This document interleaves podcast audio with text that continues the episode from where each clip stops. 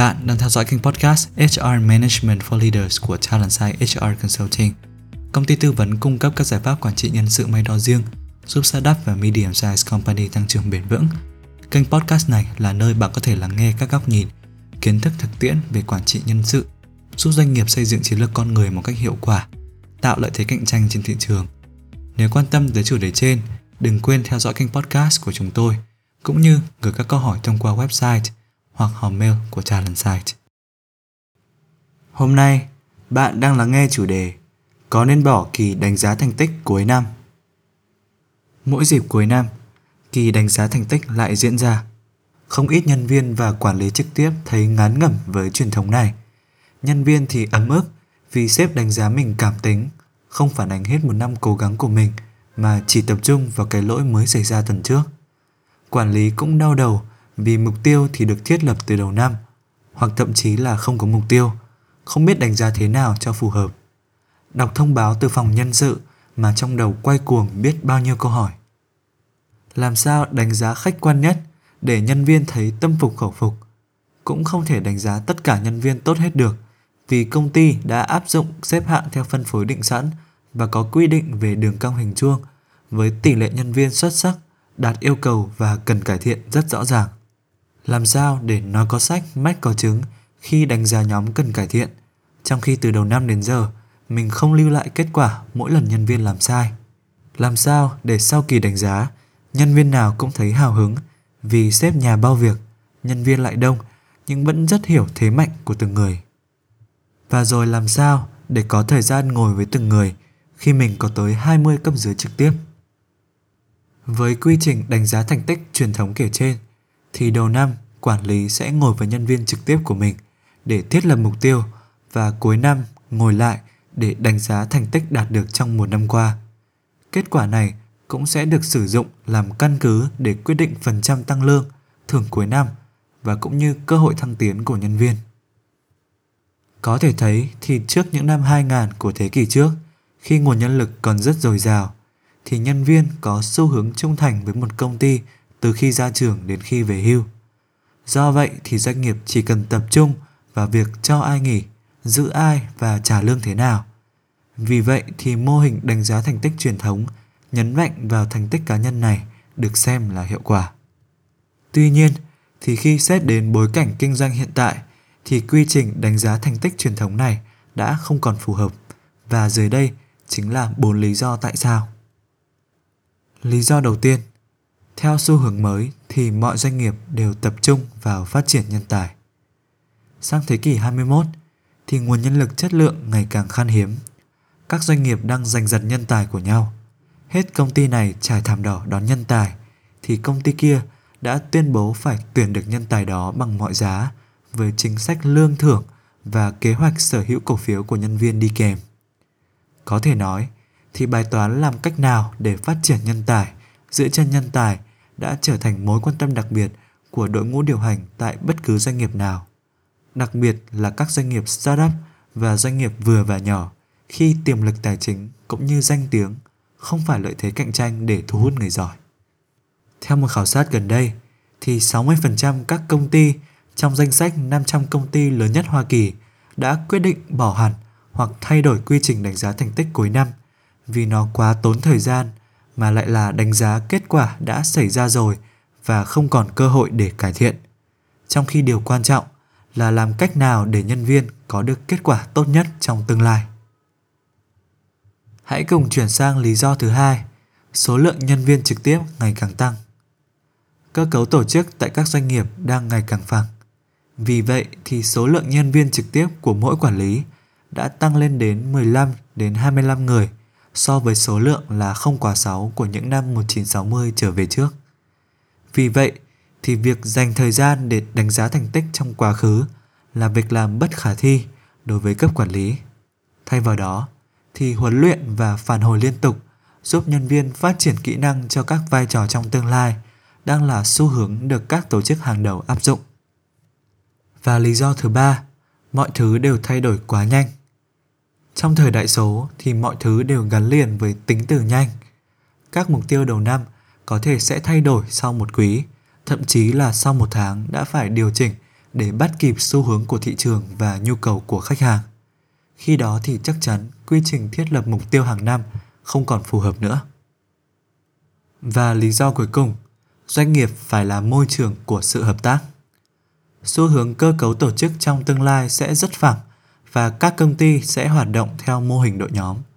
Đặc biệt đối với các doanh nghiệp bán lẻ hay các công ty cung cấp dịch vụ phức tạp với quy trình để bán sang một sản phẩm, đòi hỏi phải có sự tham gia và phối hợp chặt chẽ của các nhân viên dịch vụ khách hàng cũng như bộ phận back office thì cách đánh giá đề cao thành tích cá nhân sẽ làm cản trở tinh thần đội nhóm và gây ảnh hưởng tới mục tiêu chung. Vậy thì mô hình đánh giá thành tích mới phù hợp hơn với xu hướng hiện tại sẽ có những đặc điểm gì? Hãy cùng tìm hiểu ngay sau đây. Đầu tiên, mô hình đánh giá thành tích mới sẽ tập trung vào phát triển. Mô hình đánh giá thành tích mới sẽ bám sát mô hình AMP, viết tắt của Accountability, Mastery và Performance, được giới thiệu bởi DDI và được các công ty trong top 500 doanh nghiệp lớn nhất Hoa Kỳ áp dụng. Đầu tiên là chữ A, tức accountability, trách nhiệm. Khi nhân viên hiểu rõ vai trò của mình và được quản lý chia sẻ rõ kỳ vọng đối với mình thì họ sẽ phát triển tinh thần trách nhiệm. Tiếp theo, chữ M, mastery, tức năng lực. Một khi nhân viên đã hình thành được tinh thần trách nhiệm trong công việc mà lại được quản lý trực tiếp, huấn luyện hàng ngày và hỗ trợ khi cần thì năng lực của nhân viên sẽ được cải thiện. Và cuối cùng là performance, tức thành tích, chữ P. Một khi nhân viên có trách nhiệm với công việc và có năng lực để làm thì chắc chắn thành tích trong công việc sẽ cao. Đó cũng là lý do mà phản hồi thường xuyên giữa quản lý và nhân viên về thành tích cũng như cơ hội phát triển cá nhân để nâng cao năng lực tổ chức trong hiện tại và tương lai đang là mô hình được 70% tổ chức đa quốc gia hướng tới, theo khảo sát của Josh Burson. Thứ hai, mô hình đánh giá thành tích mới phải tập trung vào quy trình phản hồi liên tục với 3 bước sau đây. Bước đầu tiên, thiết lập mục tiêu. Vào tháng 2 hoặc tháng 3 hàng năm, khi có mục tiêu cấp công ty và cấp phòng ban, thì nhân viên và quản lý trực tiếp phải thống nhất mục tiêu. Bước thứ hai, ghé thăm mục tiêu thường xuyên. Hàng quý thì quản lý và nhân viên sẽ cùng xem lại các mục tiêu được thiết lập đầu năm và điều chỉnh cho nhất quán với các ưu tiên của tổ chức. Và bước thứ ba, đánh giá thành tích và phản hồi liên tục. Hàng tháng hoặc trong quá trình làm việc hàng ngày thì quản lý phải đóng vai trò là người huấn luyện, giúp nhân viên phát triển kỹ năng để hoàn thành nhiệm vụ được giao. Đặc biệt khi thị trường lao động đã có sự tham gia của một lực lượng rất trẻ đó chính là Gen Z thì việc tương tác và trao đổi hàng ngày hoặc khi tiến độ dự án đang có nguy cơ trễ tiến độ là vô cùng cần thiết. Đến đây thì có lẽ bạn đang tự hỏi, mô hình đánh giá thành tích mới mà chúng tôi vừa giới thiệu sẽ mang lại những lợi ích gì cho doanh nghiệp? Hãy cùng tìm hiểu câu trả lời trong phần tiếp theo của podcast. Đến với điểm đáng lưu ý đầu tiên, mô hình đánh giá thành tích mới sẽ tăng mức độ gắn kết của nhân viên. Theo báo cáo của Gallup, thì 59% millennials coi cơ hội học tập và phát triển là tiêu chí vô cùng quan trọng để giữ chân họ tại doanh nghiệp. Cảm giác thấy mình phát triển hàng ngày và cuộc sống của mình có ý nghĩa chính là yếu tố được thế hệ này đánh giá cao và luôn tìm kiếm. Vì vậy, hãy tận dụng mọi cơ hội chính thức hoặc không chính thức như là họp một một định kỳ hay là uống cà phê tại pantry khi giải lao để phản hồi cho nhân viên của bạn biết bạn kỳ vọng gì ở họ, bạn thấy họ đang làm tốt điều gì và hành vi nào cần điều chỉnh để có kết quả tốt hơn trong công việc. Quan trọng là sự phản hồi của bạn cần thẳng thắn, chân thành và có tính xây dựng thì chắc chắn nhân viên của bạn sẽ rất biết ơn.